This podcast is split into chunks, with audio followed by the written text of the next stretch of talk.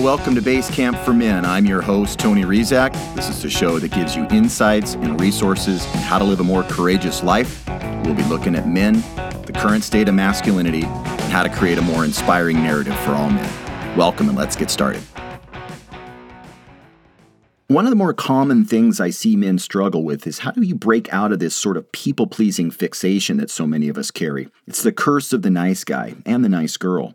You always need to be getting your approval and validation over there, quote unquote.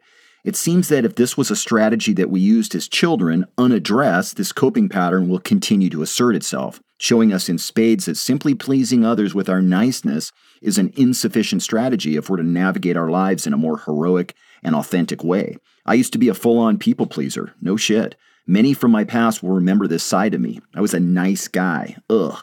Now I see that it was all part of my development as a man. I needed to outgrow this immature, validation seeking part of myself. And I had many great teachers along the way, particularly when I got involved with the Mankind Project. And I remember those first men's groups in MKP. I could not believe how these guys spoke to one another. There was a rough and tumble honesty among the men and complete disregard for being nicey nice. These men commanded respect with their truthfulness and authenticity, and I was drawn right in. It wasn't that they were being assholes, although sometimes this happened when a man was triggered. Instead, they had a freedom of expression that was not bound by the nice guy mold. And I used these chapters in my life to grow past the happy go lucky Tony that was such a dominant part of my young adult life. And the warrior archetype would finish him off for good in my 40s as my inner strength as a man grew. I still know many men that are hemmed in by incessant people pleasing. It's pretty widespread, and my guest today wrote a great book about it and knows a lot about this topic, and I'm looking forward to dialoguing with him today.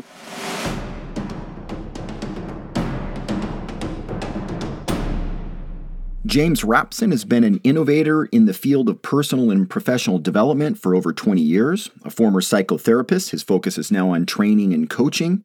He is an internationally published author and nationally recognized speaker and workshop leader, and he also co authored the book Anxious to Please Seven Revolutionary Practices for the Chronically Nice with longtime friend and collaborator Craig English. Here is my interview with James Rapson. Okay, I am here with James Rapson, longtime psychotherapist and coach, author James Rapson. James, welcome to Base Camp for Men. It's great to have you on the show. Thanks, Tony. It's really good to be here. Yeah, it's I've been really looking forward to talking to you. Your name came up with a mutual friend of ours and you know, I know that you've you've been a long you're not a practicing psychotherapist anymore, but I have two groups that I absolutely love making episodes with. One is psychotherapists because they have such a you know unique insight into the human condition. The other one is mystics that write books about mysticism and the mystery of life. I just I love those episodes. So I was really excited to connect with you. And I guess my first question: How did you first get into kind of uh, you know psychotherapy? How did you first start getting interested in the human condition, where you became a therapist and such? You know, I think my path, uh, as I've found over the years, I did psychotherapy for 20 years, uh, and uh, about 10 years ago, a little over 10 years ago, I kind of did what a lot of uh, sort of old uh, psychotherapists do. I transitioned to coaching, and getting into the field is a path that, and maybe you found this through your interviews and through your friendships. A lot of them did. I, I, grew up as kind of a church brat. You know, there's there's things like a stage brat. You know, a kid who grows up in the theater. I was a church brat. Uh, my family uh, went, uh, you know, uh, you know, uh, two or three times a week at church, and my dad taught at a Christian college, and uh, and through that, in the process of my growing and migrating spirituality, eventually found that my place was not really necessarily in organized religion, but my desire to be involved in the growth process and following the spirit mm. uh, eventually took me to the psyche, which uh, uh, you may be aware is, is another word for spirit, but the mind and the development of the mind. And I found that uh, that it really drew me and and fascinated me and uh, and the deeper I got into psychology, the the more that I just found that was that was really my place. You, know, you talk about a field with with legs, uh, so to speak. Uh, mm-hmm. Uh, it, you know, it's something that after 30 plus years, I just continue to be fascinated, you know, in my off time and, and everything. There's just nothing that fascinates me deeper, deep, more deeply. But I also love the the activity of it, just sitting with people and uh, and telling stories. And you yeah. know, when you consider uh, the gravity of some of the places, the dark places where people are at, my goodness, we laugh a lot. yeah, you know, yeah. and and and and so forth. So anyway, uh, that that's how I got in. That's great. How how did things shift for you when you went from being a psychotherapist to being a coach? Like what what what drew you to take that angle? I know that's a common path for psychotherapists. Maybe they do something, you know, they they see clients for 15, 20 years and then they go into coaching. What was it that kind of drew you in? Were you looking for different sorts of conversation or different focus? What was it that that pulled you in that direction? I think for me, I just found myself doing it. Um, I I am still a huge believer in the in the deep process that is psychotherapy. Mm-hmm. Um, what I found was that so often what I was doing was coaching, and if if I could define, especially individual psychotherapy, as the process of, of working deeply with someone's unconscious, bringing, uh, I think if it's being done properly, it's bringing unconscious material into the room and the slow gestation of that, where the clinician is being quiet and allowing that stuff to, to emerge. Uh, the the work of at least coaching the way that I do uh, is about the, the clinician, me as the clinician, uh, working more actively about how do we make your life right right now, and yeah. where do we zoom in on uh, I know this is kind of an old expression, but the value of the well placed thumb. Mm-hmm. The how, how do we locate where is that place where you're really stuck? Here's the manifest surface place where you appear to be stuck and where you come in thinking you're stuck, and me me uh, sort of sifting out where you're actually stuck and pushing right there where it just shifts.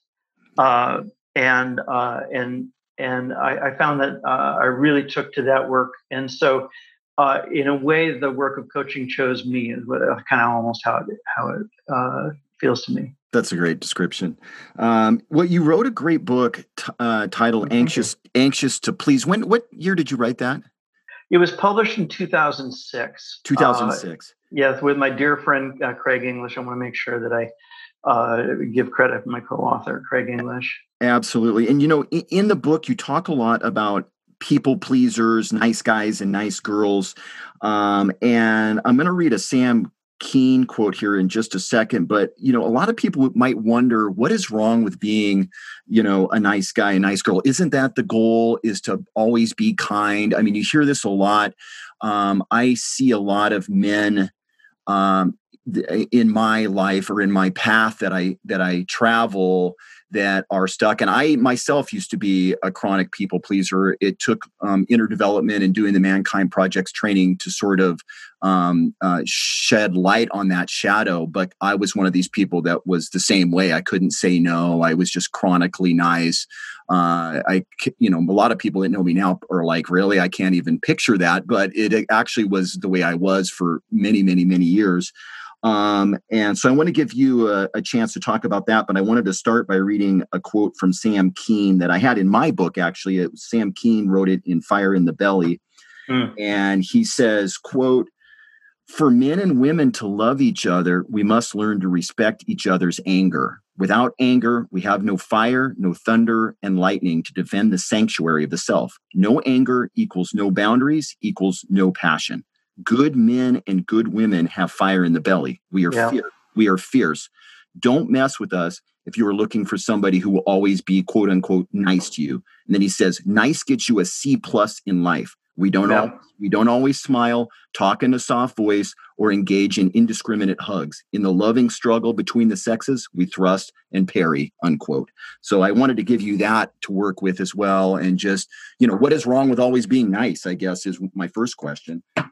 Yeah, and what a what a great quote. I'm sorry that I kind of interrupted your flow. No, no, no. It's all good, man. Yeah, a, a, a couple of amens from the uh, mm-hmm. congregation here. Mm-hmm. Uh, I love uh, Sam Keen. I love that book. Um, he uh, and boy, I wish I could I could pull this up. I, I think it's from Fire in the Belly. He has some wonderful uh, quote in there about in a in in in deep friendship, you know, uh, pledging loyal opposition or something. Do you know mm. the one I'm referring to? Yeah, yeah, ex- exactly, exactly. Yeah, being yeah, yeah I, I, love that.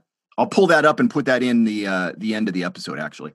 Oh, wonderful. Okay, yeah. so uh, okay, so you're asking what a wonderful question, especially in the start of our thing, uh, and you used a, a, a particularly important uh, term, chronically nice. So you ask, what's mm-hmm. wrong with being nice? Uh, nothing wrong with being nice. Uh, and you distinguish two words that are often conflated, nice and kind. Mm-hmm. And uh, and those are not the same thing, especially uh, in the way that I like to use them.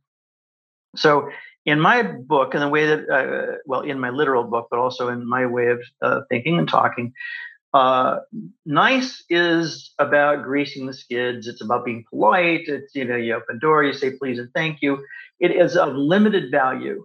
So, yes, it's sort of social graces uh, and used in the proper context. Sure, it's fine. You know, uh, kind is something different. And I think it's important, it's highly useful. And I strongly encourage people to begin, if they're not already, begin using those two words in very different contexts.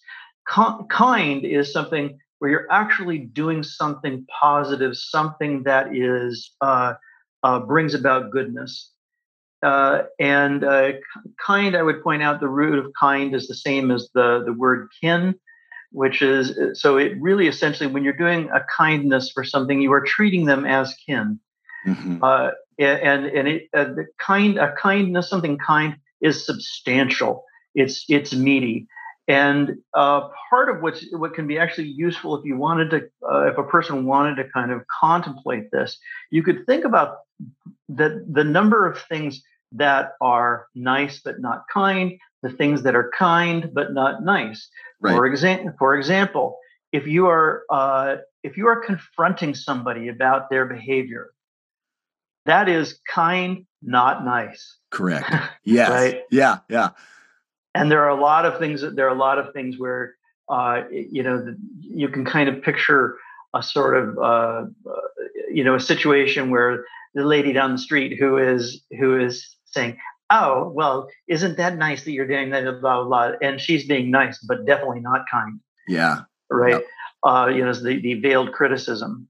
Yeah. Well, and I and I was just as you were talking, I was thinking, you know, it's called random acts of kindness, which has power, not random acts of, ni- of niceness. Nice. Right. And right. I and I was thinking too that kindness entails an intention, a deep intention, where niceness sounds it, it comes from almost like a subconscious script. You're not really thinking about it. You're just you're just yes. painting painting over everything the same way you always do right yes correct yeah exactly so i am not i am not advocating uh, necessarily an overthrow of everything that's nice but nice fits within a cultural context and yeah. and it, like i say it's it's it's always going to have sort of a shallow value uh, I, I, I have sort of tongue in cheek, uh, uh you know, threatened to make a bumper sticker that basically says uh, "Screw nice, be kind." Yeah, I like that. Yeah, I might do it someday. Yeah, uh, but yeah. but that's that's that's the deal. That's why uh, that's why uh, and and when we talk about what's wrong with being uh, nice, what's really wrong is being chronically nice. And chronically nice means that means a compulsivity. That is that the person is now being nice when nice is not what's called for. Mm-hmm. You, you, know mm-hmm. where you know it's sort of like they're they're walking. The person is walking toward uh, the door to go into a building. And then someone strides in front of them, elbows them aside, and grabs the door. And the, the person apologizes anyway. Right. And says, Oh, I'm sorry. You're right. That's chronically nice. Yeah. I, right? I see I see people that uh, you know, I might, they might ask me for my advice on something. They might say, Hey, you know, I've got this thing and, you know, I just don't know what to do. And then you ask him or her about it. And like, well, I don't want to. I'm like, well, then just say no. And they're like, it, it is, yes. it, it lands as like, oh my God, I could, I could never, you know, say no. And I'm like, but that's what you're saying you want to say. Why don't you that's just right. say it? They're going to get over it. And it's like, you could just see the person is stuck in a chronic good girl, you know, like, oh, I, yeah. that, was, that sounds so harsh. I'm like, well, it, it really doesn't. It just draws a boundary and you can do it in a, in a, in a kind way and just say, I'm not interested in doing that. But you can see them spinning like, you know, they're getting overwhelmed just entertaining the thought of saying no to somebody's request. you know what I mean? So yes, yes, that's exactly right. That's yeah. exactly right. So why are nice people, quote unquote, always anxious? Like why why does it come with so much anxiety? What's the dynamic? And and you say in the book that it always appears to be circumstantial, the anxiety. And I was going to ask you, like, what's the dynamic there? Why are why are nice people so chronically anxious? I guess. Yeah, you could, you know, in the example that you just gave, you know, yeah. uh, you could feel the anxiety in there. Mm-hmm. You know, that thing where where the word no was absolutely what was called for. Yeah. And uh, uh, chances are really good that, that if we knew the circumstance, uh, no would probably even be acceptable in so many of those cases. And yet they they, they froze. Yeah. Uh, so uh, so when we talk about the nice behavior being compulsive there's always an anxiety that drives it there's always an anxiety underneath it and when it's compulsive that is it's not a circumstantial thing it's not it's not one of those things where the person normally can say no but in this one circumstance they can't it's a compulsive thing so they qualify as this chronically nice thing mm. the the compulsivity has an uh, an emotional injury underneath it and the emotional injury is reliably going to go back years. Mm-hmm. And uh, I, I, don't know if we'll have time to, to get into uh, all of that uh, today. Uh, we certainly can if you want to uh, try mm-hmm. to go there. Mm-hmm. Uh, but our our brains, particularly when we're talking about explaining our behavior, explaining our behavior that's built into our own minds and our own psyches, our brains really don't like that. It's mm. deeply it's deeply upsetting to think there's something wrong with me internally. Yeah. You know, something is misfiring, something isn't working. And so the way that our brains work is that rather than have and then explain something in that way, we would much rather grasp at something much more uh, immediate and mm-hmm. something that's very local. So to illustrate, if you were at your studio there and there was a loud bang uh, uh, outside, mm-hmm. You would not be able to stop your brain from immediately coming up with an explanation. Right. Now, the explanation might be wrong, and you mm-hmm. realize that, but before you could even start looking around, you, you would your brain would immediately start thinking, uh, "Oh, car backfired," or uh, you know the, the North Koreans have invaded, or you know whatever whatever it is, your brain would begin uh, come up with hypotheses. Yep. You, you can't stop your brain from doing that, mm-hmm. and uh, it's going to do that in a very particular kind of order, unique to you, that has to do, in a sense, with your preferred hypotheses. Mm. and the last one that your brain is ever going to hypothesize is that that you made up that bang in your mind. Mm-hmm. Even if you know that you have had a diagnosis uh, such as schizophrenia that involves uh, hallucinations, even if you know that you've hallucinated bangs in the past, mm-hmm. it, because it's so deeply disturbing to think this disorder came from within me. Mm-hmm. Yep. Does this make sense so far? Yep. Okay. So when you have a nice person, a chronically nice person, who um, who is in a situation where it normally wouldn't make sense for them to be anxious. In other words, you know, it's this this person's a friend of mine. I just have to tell them no, I don't want to come to your party. Uh, you know, and they're breaking out in cold sweats, and they're you know they're thinking, oh God, what am I gonna? Uh, yeah, yeah, know, yeah. They don't. They're just going to be averse to thinking I have an emotional issue that I haven't resolved yet. So it it actually takes some time, some some process of personal work to get to the place of like, uh, I'm coming to the point of confronting myself and saying, I actually have emotional issues, and that's why this is going on. Yeah, yeah. I think it takes a while even to notice there's uh, what's a way to say it? There's kind of some internal blowback from doing it. I mean, I was a happy go lucky, nice, charming young man.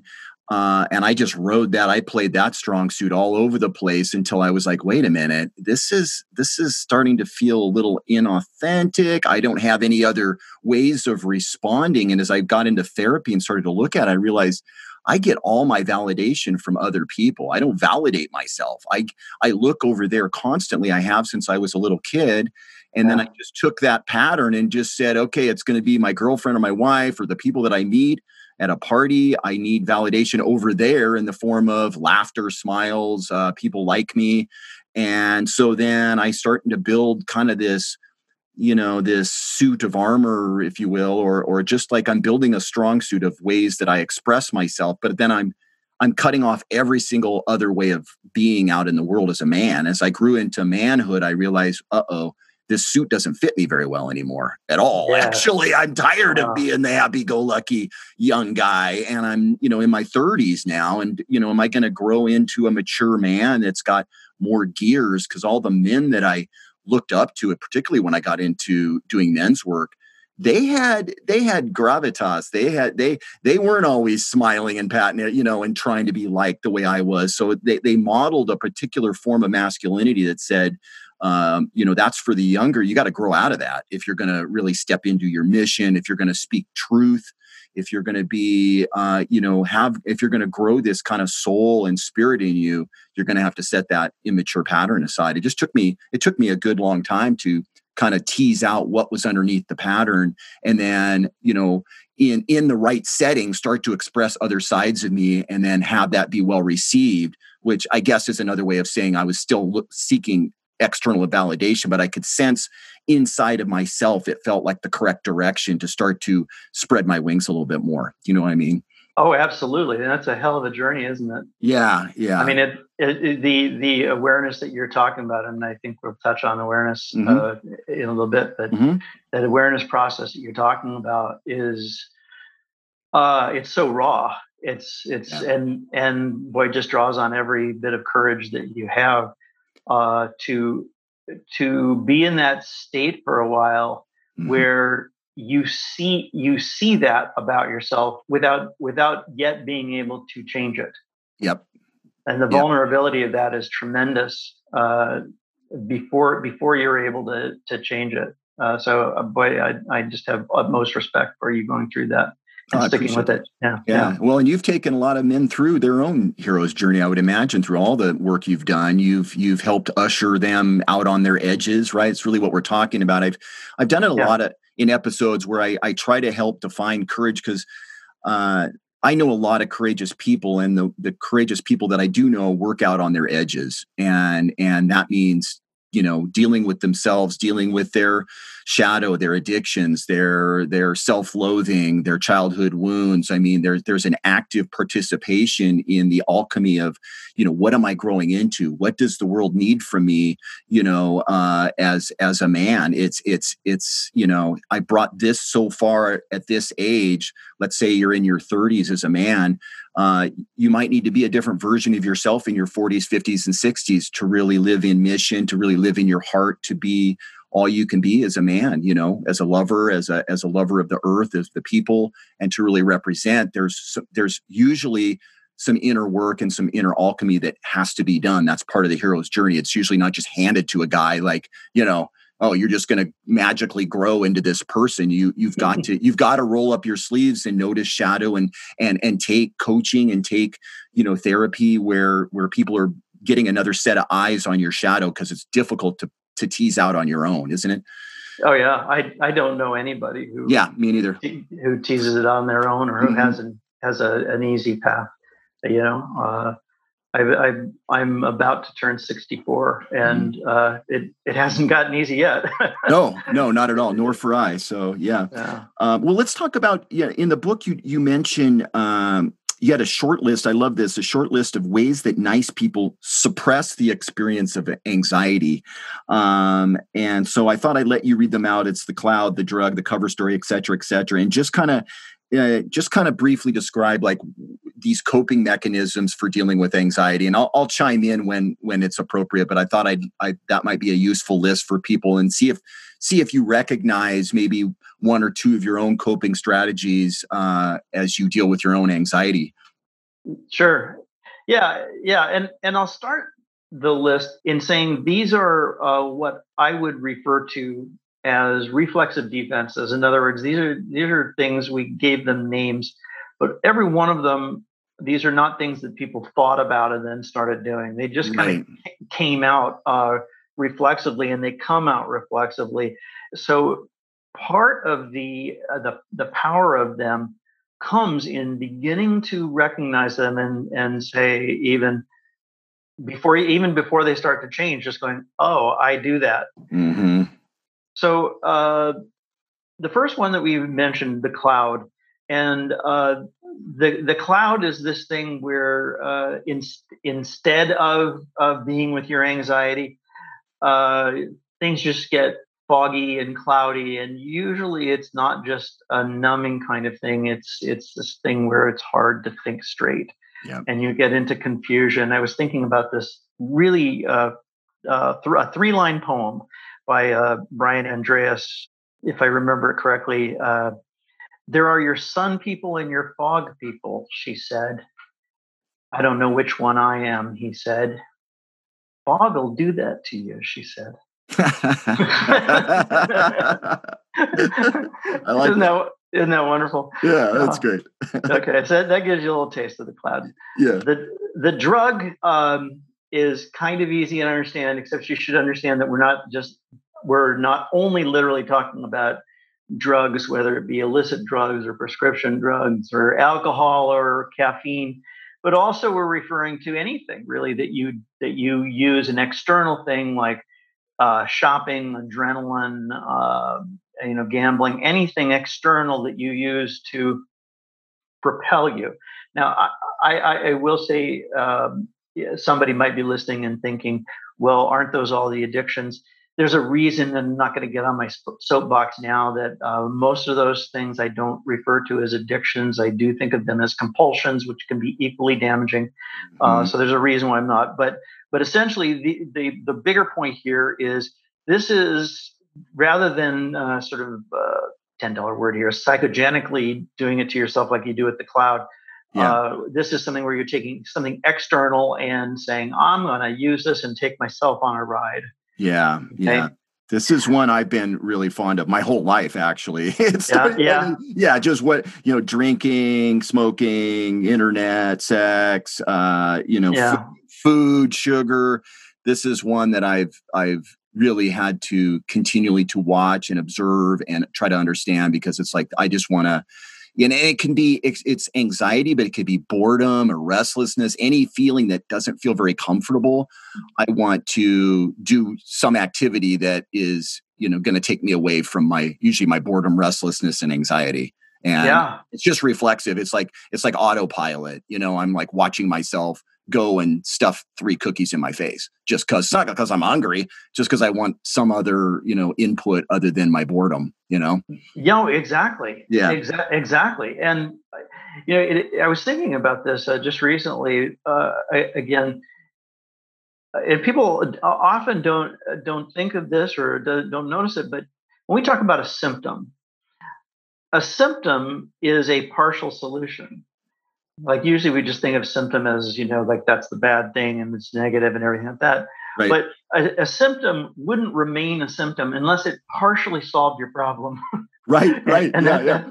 that's kind of the you know the the, the hitch of it yeah. is is that it partially you know so that's you know when you talk about that like uh you know uh for certain people and you're saying yeah. you you know part of the problem is these things kind of work I know, I know. And, J- J- James, you know, it, it's almost sometimes it's accompanied with this voice in my head that says, "I'll get to the bottom of this later." You know what I mean? Like, you know, right, like. I'll solve this later, but right now I'm just gonna, you know, alleviate. You know? It's, oh, oh, oh, yeah, it's it's, it's it's it's it's it's the wimpy deal. Remember Wimpy from uh, Popeye? You know, totally, I'll, totally. I'll, I'll gladly pay you Tuesday for a hamburger today.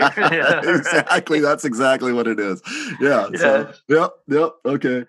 Okay, so the the, uh, the next one is the cover story, uh, which is the, the in the cover story, uh, the person and and it's so much easier to, to spot in someone else than in yourself. But you you you have this this neat and tidy story about your happy, healthy life.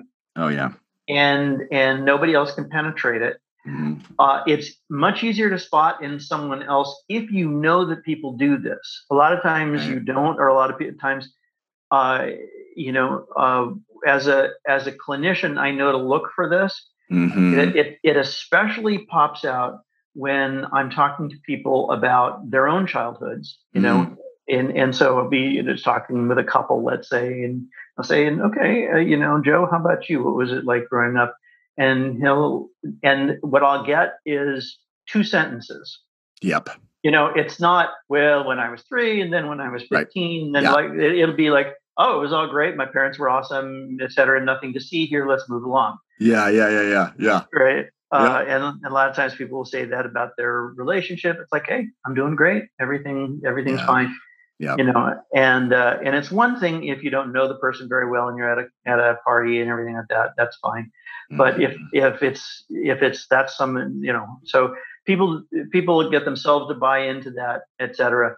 And then suddenly, you know, oh my God, we're getting divorced you know yeah, uh, yeah. right so that that's a good sign I, I see some of the cover story too on social media particularly like facebook where you see well all the great you know everything is just fantastic there's a little bit of that you know where sure. i mean I, I guess it's in people's natures they're not going to show pictures of them fighting on the face no, no, right. but, but it, it does create this kind of like look at how great my life is Yes. No, no imperfections, no shadow whatsoever. This is just I'm all right. perpetually on vacation, laughing yes. my loved ones. You know, it's like, well, I don't know if that's the truth, but okay, you're you're posting that out a lot. So yeah. Yeah. No, no, social media has been terrible for it. Uh, yeah. Facebook in particular is um, poorly understood, but Facebook is is really an envy making machine. Yeah, and, it is, and and that's what that's what propels it. And so, especially for people who are vulnerable to this, yeah, yeah, it's part of it. Yeah. So the uh, the armor,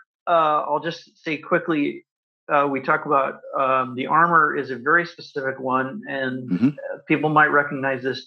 You are literally using your own musculature uh, to keep yourself from feeling things and mm. you you react immediately tighten up and i'll just put this little this is like a little post-it note if somebody wanted to explore this further mm-hmm. um, uh, very very high percentage way up in the upper 90s if this is your reflexive defense there's there's uh, emotions coming that you don't want to feel or you don't like feeling or the stops mm-hmm. you from feeling and you this is like you know you wish you didn't do this but you do Yep. Uh, and you tighten muscles.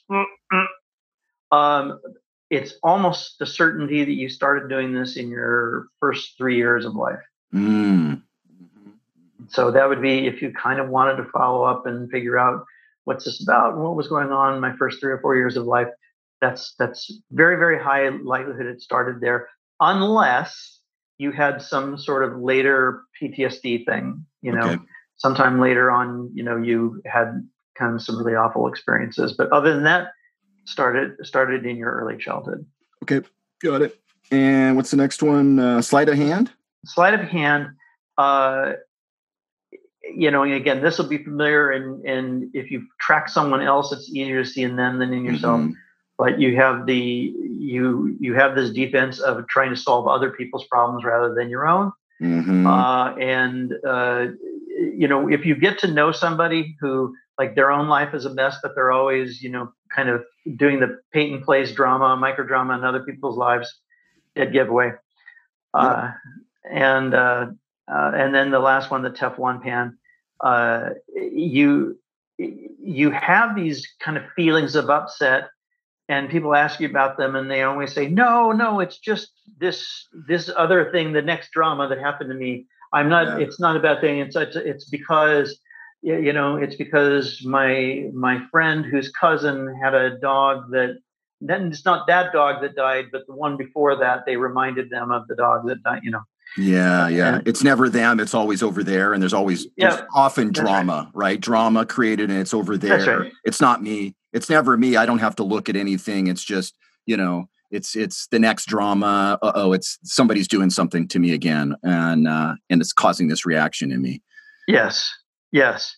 Yeah. That's that, that's right. Yeah. So so I, I wanted to flip to the other side because you, you list these seven transformative practices in your book as a as a roadmap for growth and mastery. And they're really, really useful. I, I thought I'd I'd start by um, listing them and then we'll go one by one and you can just describe what they are. Um, and so the seven are the first one's awareness practice, the second one is desert practice, uh, the third one is warrior practice.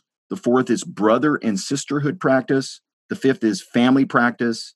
The sixth is disillusionment practice. And the seventh is integrative or integration practice. And so I thought I'd give you a chance just to let us know. And then we'll talk about is it good to take them all on? Is it good to focus in on one or two? How do you pick? But I'll, I'll, I'll let you describe um, these one by one briefly. Um, so the first one's awareness practice. Uh, and what is your definition of that, or what is that exactly?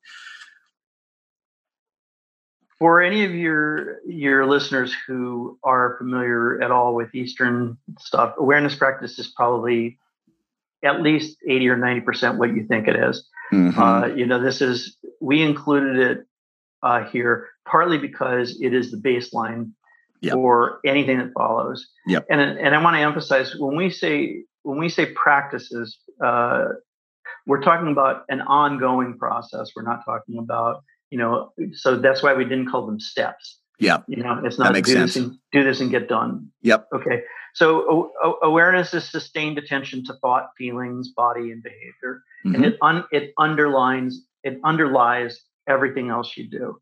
Yeah. Desert desert practice um, and I know we don't want to spend a lot of time on each one of these things, but uh, desert practice is easily misunderstood. But the idea is uh, for desert practice to be time limited, and you pick something that you're going to pull back from. It could be anything mm-hmm. uh, that you think you could benefit from. You're pulling back from something that's normally in your life for the sake of of studying yourself mm-hmm. and for uh, uh, being able to practice solitude and to uh, kind of especially to be with yourself mm. to experience to experience yourself and we encourage uh, a, a, sort of a structure that goes with that uh, what i call adding an, an, until clause in other words i'm going to do i'm going to like uh, not eat sugar anything sugary until this happens Okay. And that's that's how I know we'll I'll be done with my desert practice. Mm. In, instead of you know, so this isn't I'm not doing this to get off of sugar. Right. I'm, I'm doing it to to to potentiate an internal shift. Mm-hmm. If that if that makes sense. Yep. Yep. That's that's different than I thought. I I so you're including going without you know x or without a behavior or a substance or something could be included in desert practice not simply say going on retreat or going out uh, by yourself for a week someplace where you get solitude and alone time it could be literally uh, i'm going to take this part of my life remove it and then examine using the awareness examine what kinds of things come up as well yes. would be considered part of that? Okay, I yeah, yeah, yeah. I, I, love the idea of doing doing the retreat, and mm-hmm. uh, it, you can certainly do it. It doesn't need to be uh, desert does not need to be uh, you know ascetic. It doesn't need to be painful. Mm-hmm, uh, mm-hmm. You know, you can structure it however you want. Mm-hmm. Um, eh, you know, uh, you can structure it however you want. But one of the things is you know pay attention to for example, if you're going to go on retreat, is is going on retreat kind of what you already do? Yeah, you know, right? Yeah, is is is that sort of a fancy term here, but ego syntonic for you? Yep. Uh, to withdraw from everybody, then yeah. maybe maybe you need a different kind of desert practice to really stretch you. That's so. great. That's great. Great insight. Yeah.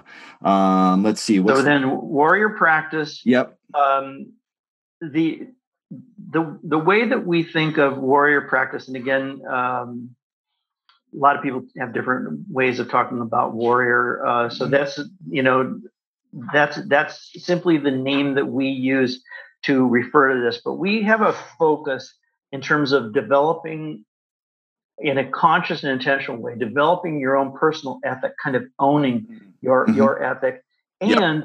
the practice of of developing and stretching your ability to hold intense emotions. Mm-hmm. So so that what you're what you're eventually essentially growing in in warrior practice is your ability to feel intense emotions without having to reflexively act and then also being able to intentionally act uh, on the basis of your ethics. That's great.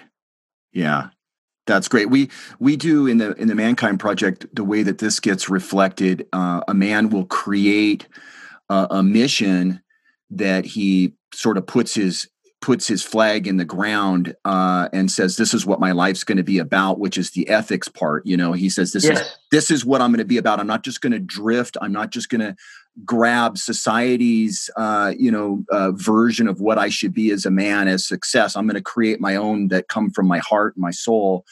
Um, and then what what you said about the intense emotions that's another thing that i think uh, they do well and that you're really trained when you come in there uh, to be a container for what's happening around you, not a reactive person where you're you're constantly reacting. You know, your wife gets upset, you immediately get upset back. That you create this kind of space uh, within yourself to uh, be able to see that you know other people can get upset and triggered and that does not necessarily mean you have to follow suit you can yes. you can observe with compassion you can observe as a witness because you've grown this part of yourself as you're saying the warrior part of yourself that's able to be in your mature masculinity where you can say, okay, my son's really upset, but that doesn't mean I have to immediately go over there and save him. I can just observe and see how he does and and and not go into any kind of reactive mode. I think that's another way of saying what you were saying, right? Oh, absolutely. Very yeah. consonant. Yeah. yeah, very much like what you're what you're talking about. And I really love that you use the word container. Mm-hmm. Um, you know, uh, I will sometimes use this analogy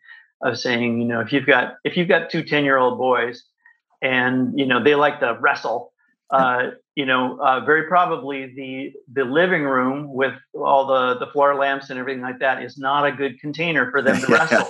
yeah, exactly. But, yeah. but you know, if you've got a if you've got a quarter acre out in the backyard, that's probably a great container for their yeah. wrestling, right? Yeah. Yeah. So if you thought of that same thing as developing this internal space that's a container for your your most intense emotions, people often think, you know, like anger management, for example. I hate that term, frankly, mm-hmm. but mm-hmm. that, you know, that one's anger, the idea is I got to learn how to tone down the intensity of my feelings. And I would say, mm-hmm. no, no, no, both within an individual and in the context of uh, like a, a relationship.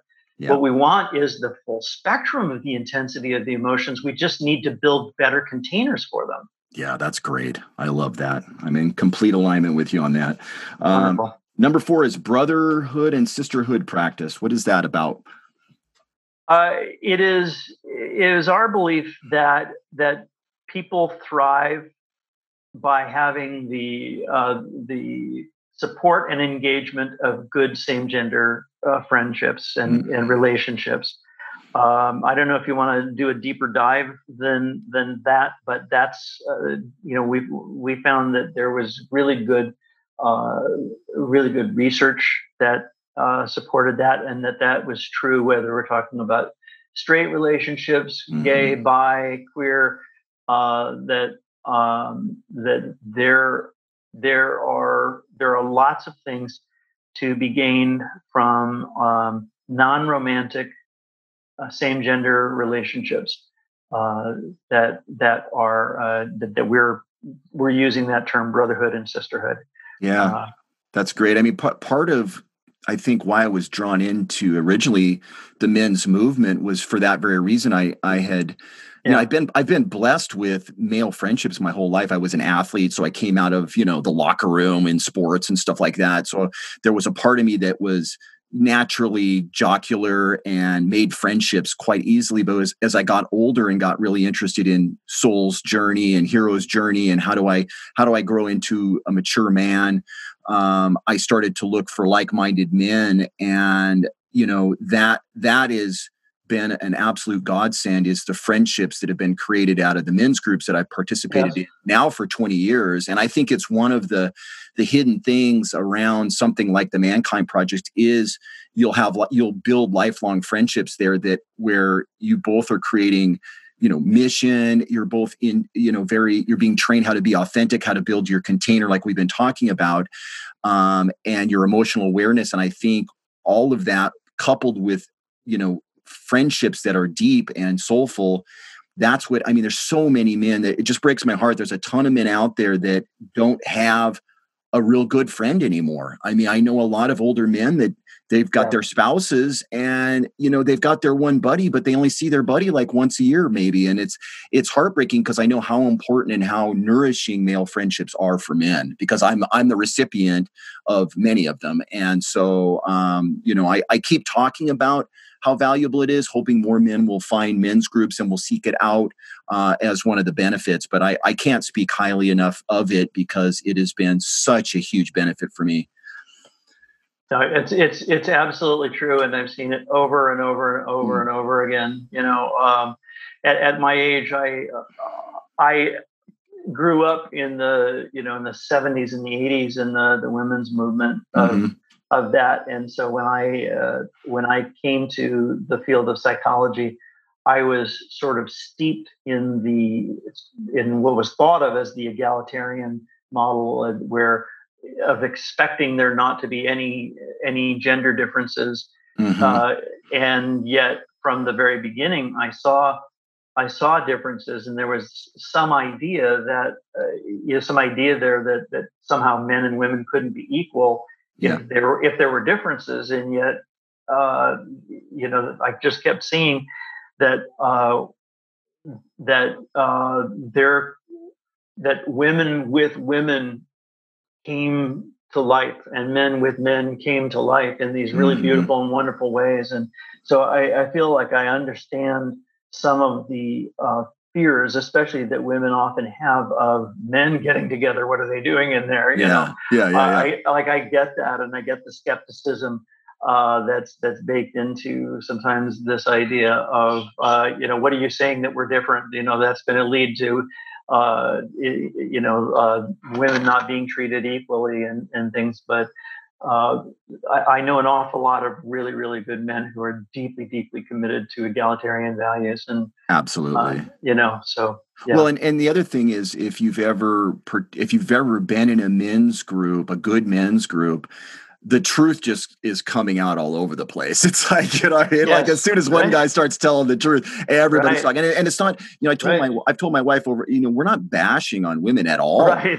We, we adore them, you yes. know, and it's about stripping down and, and, being real with one another because yes. we, we got to put on different parts of our persona when we go out to work and we you know we got these different sides of ourselves that get exercised and sometimes we need to just kind of sit back and and tell the truth to a bunch of men that have our backs that understand us and understand these weird little things that men do and the things that we laugh at and stuff. And and yeah it's it's super nourishing. I, I can't imagine going without it at this point in my life. So um and then what is what is family practice? What is that exactly?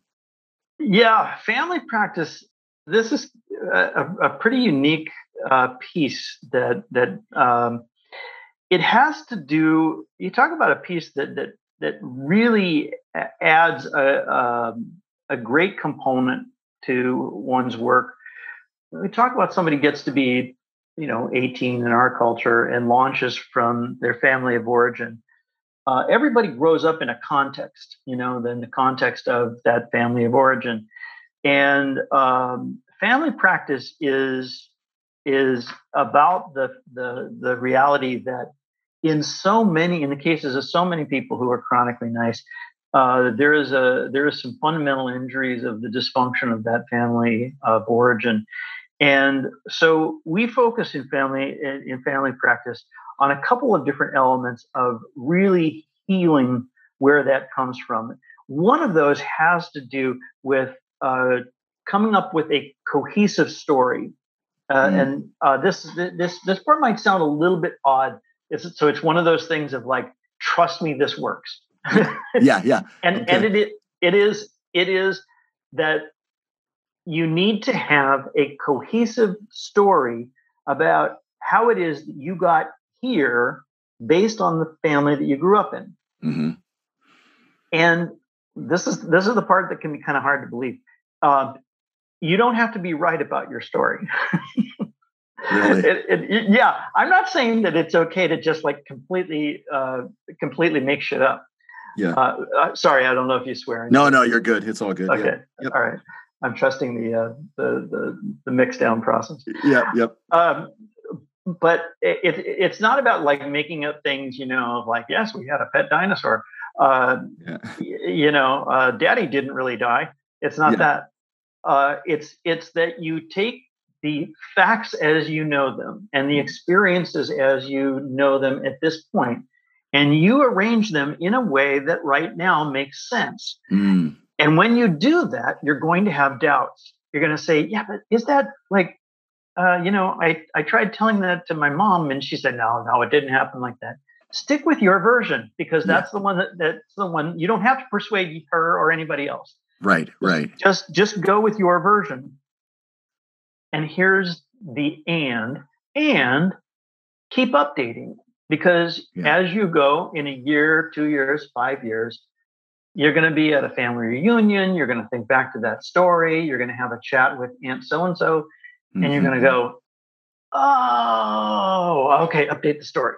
You know, uh, yeah, right. I can and, I can attest to I've I've updated my family story uh, many many times. You know, many many different versions depends on where I'm at in my life. You know, it's it's it's pretty amazing actually.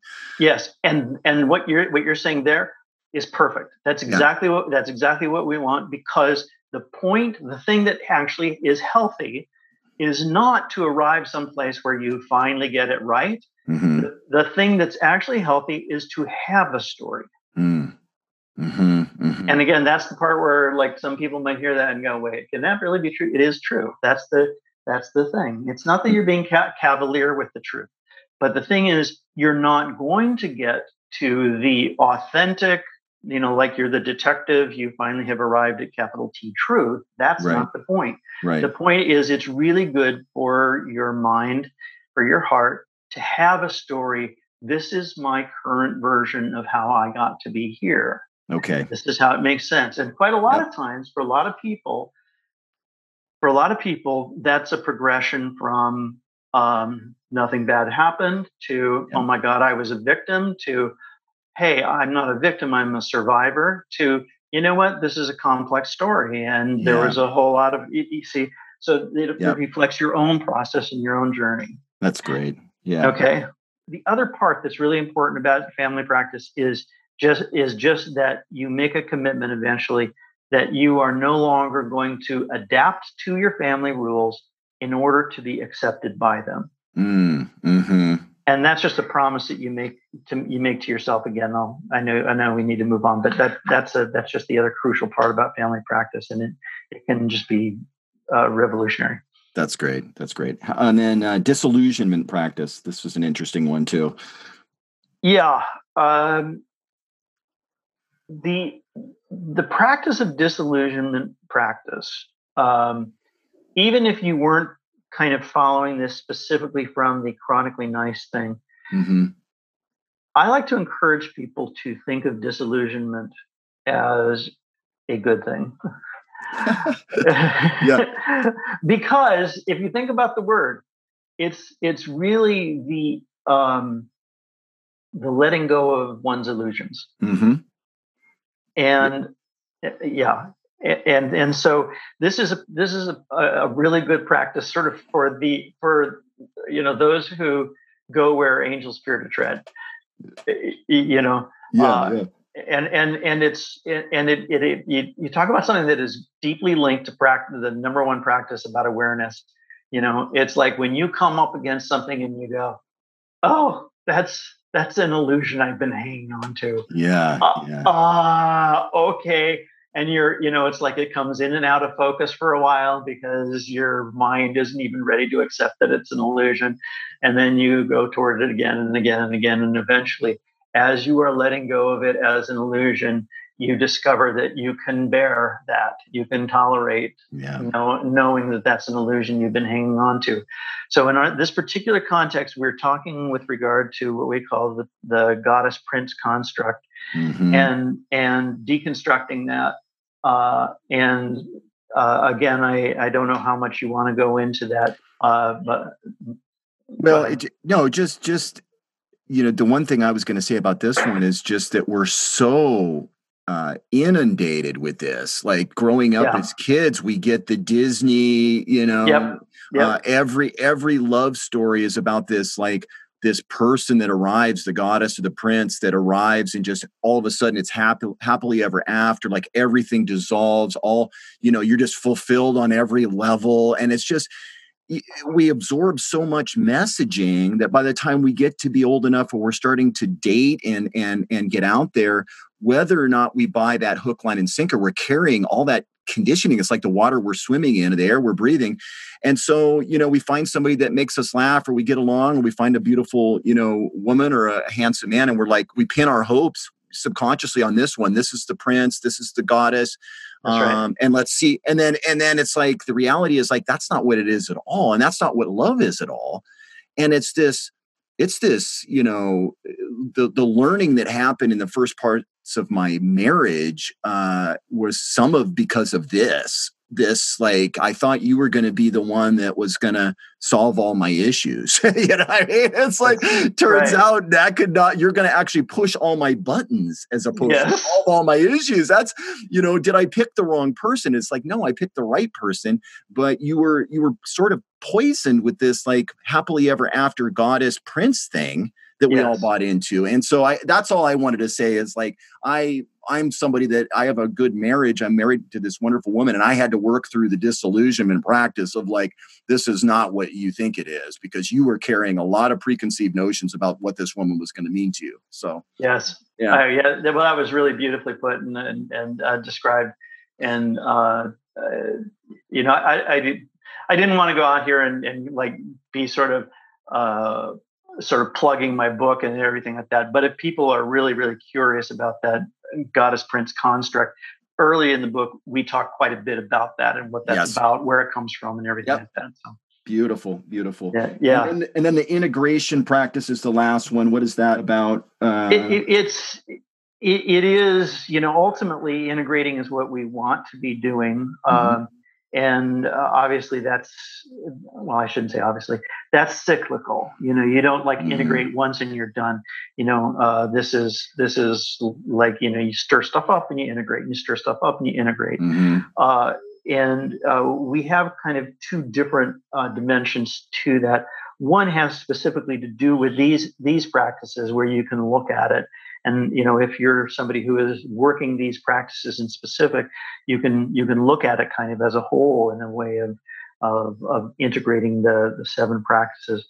Uh, but there's another way that we talk about, uh, which has to do with uh, what what I call life as workshop, and it, it has to do with uh, developing an attitude and approach in your life where there's the potential for everything uh, to be your laboratory. Mm. Uh, you know, uh, basically treating everything that that that happens in your life as an opportunity to practice awareness, an opportunity to uh, to reflect on things, an opportunity to teach you, uh, and again, you can hear that and, and say, well, Rafson, you didn't just make that up. No, that's absolutely right. I, I, I, I did not. What I'm talking about is to, to simply say that this is an opportunity uh, for uh, not just that one principle, but for integration. For and when I say so, when I say integration, the emphasis is to see that as your lifestyle to to to say we're integrating this into into our lives. This is a way that I I bring this into my into my life. It um, almost it almost seems like that one and the first one are kind of meta practices, right? It's it license yeah. life is always teaching you, and the awareness is is the awareness practice is the key. Um, if somebody was to kind of take a look at the seven, I mean, do you do you pick? Do you really like to focus on one or two if you're coaching them in this direction, or you know, is it do you do you take a look at all of them, say, hey, look, I'm gonna I'm gonna take on all these, or is it is it best to kind of zero in on one or two as a as a accelerator of growth, let's say?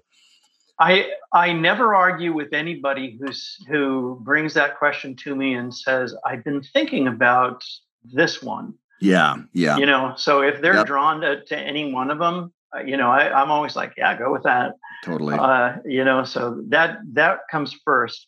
If someone is is just getting started um, and wants to kind of discuss them and discuss where to start, I'll talk a little bit with them, but one of the things that I'll I'll ask them about is is to kind of get a feel for how much they know about uh, awareness practice. Mm-hmm. You know, mm-hmm. if, if they've done anything anything like that, if they know anything, because uh, that's also that's also the thing that that uh, when you, the better you get at awareness, the better you're going to be at, at, anything else. Absolutely. Well, James, thanks so much for coming on Basecamp for Men. If people want to contact you uh, or find your book, can they do that through your website? How do they do that? Yeah, you can find out about me and the book on uh, my website, jamesrapson.com. And if you want to just order the book, you can. You, it's available uh, it's available on paperback. It's also available on Kindle and also as an audiobook.